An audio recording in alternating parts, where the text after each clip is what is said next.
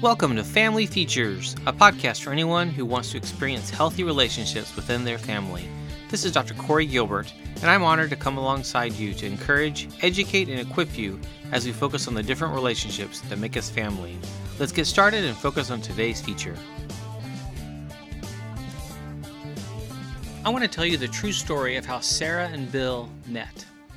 It's pretty awesome. They actually were really struggling in their twenties, um, stuck. Um, doing some of the same things a lot of us do, trying to find that perfect one at the bar or at a club or even at church and youth, you know, not youth group, but um, singles group, and failing miserably because that is not how it works. And it actually, depending on where you find them, your standards are going to have to be compromised most likely. And the strategies they were using were not working. And this is really cool. They found themselves found themselves at a seminar that I was teaching way back when, pro about eighteen years ago, and they learned a very different strategy, a very different vision for their future, and um, the idea of standards. That it's actually very important to think through who you don't want to marry and who you would love to be partnered with for life. And so they went to this seminar. I can't remember the name of it. I think I've actually years ago I even called it Straight Talk, which is kind of dangerous now. But um, it was called it's called Love, Sex, Dating, and Marriage, where I talked through a vision of healthy sex life and marriage and why not compromise today because you want something greater tomorrow. Um, how conflict is a key area that if we don't learn how to do that well, we really struggle. If not, it f- tends to sink a marriage. So learning those things, then they were able to come at dating and then marrying in a very different way. And what's really cool is they met during that seminar. And they courted and dated in a very different way. And they found themselves, again, in a very different dance with standards, with rules, and kind of following what I outlined before, those nine um, kind of nine strategies that really changed things for me. And they got married, and they're still married, and they're doing amazing, and I'm so proud of them. And yes, the names are changed, but remember those nine, nine, um, I guess standards or um, shifts that I made? We go back to those real quick and just re- reiterate those. Raise your standards for who you want to marry.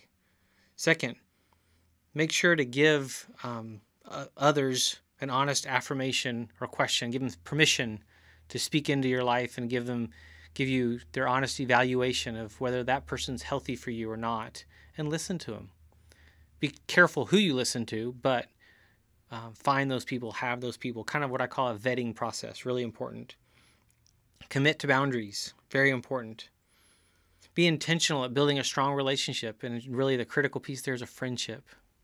And that leads into that, can you learn to play together, laugh together, enjoy each other's company, do life together, because those will, those things will sustain during some of the harder times.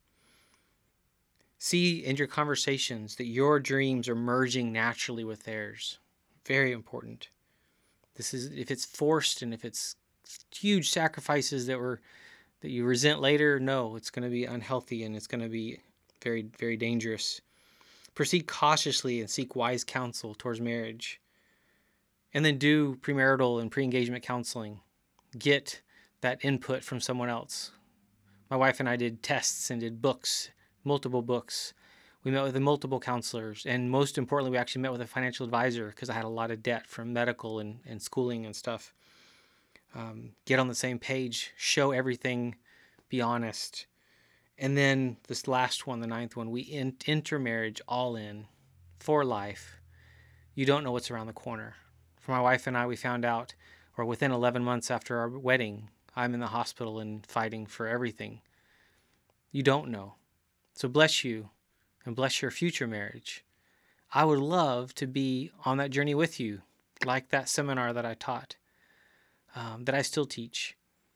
I'd love to actually get on the phone and help you strategize and think through what you're doing wrong maybe and what you can do better and how there isn't a set of games and, and crazy rules. But most often, we're the ones getting in the way of God writing our love story, of God doing something that makes no sense. For the journey of my wife and I, how we went from meeting through an online dating service, equally oak dot com, in Dallas, Texas area to married ten months later is beyond me. It's a miracle. It's God. How we went from me living in an apartment to living, moving in with her parents to then moving into the house she owned is incredible. And I wouldn't trade the seventeen years we're hitting this summer of marriage for anything. I'd love that for you. So let's get on a Zoom call or phone call.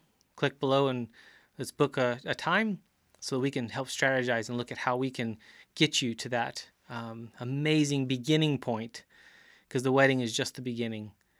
And then that you build a marriage you're proud of, that you're all in, and that you have people in your life that are so excited for you, celebrating for you. Bless you. Bless your future marriage. Talk to you soon. Thank you for tuning in to the Family Features Podcast. It has been an honor to serve.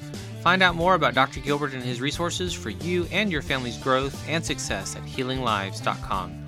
And if you think you could use some support along the way, be sure to book that call at book d r g dot com. And one more thing, if you found this helpful, please share this podcast with others so that we can change the world together.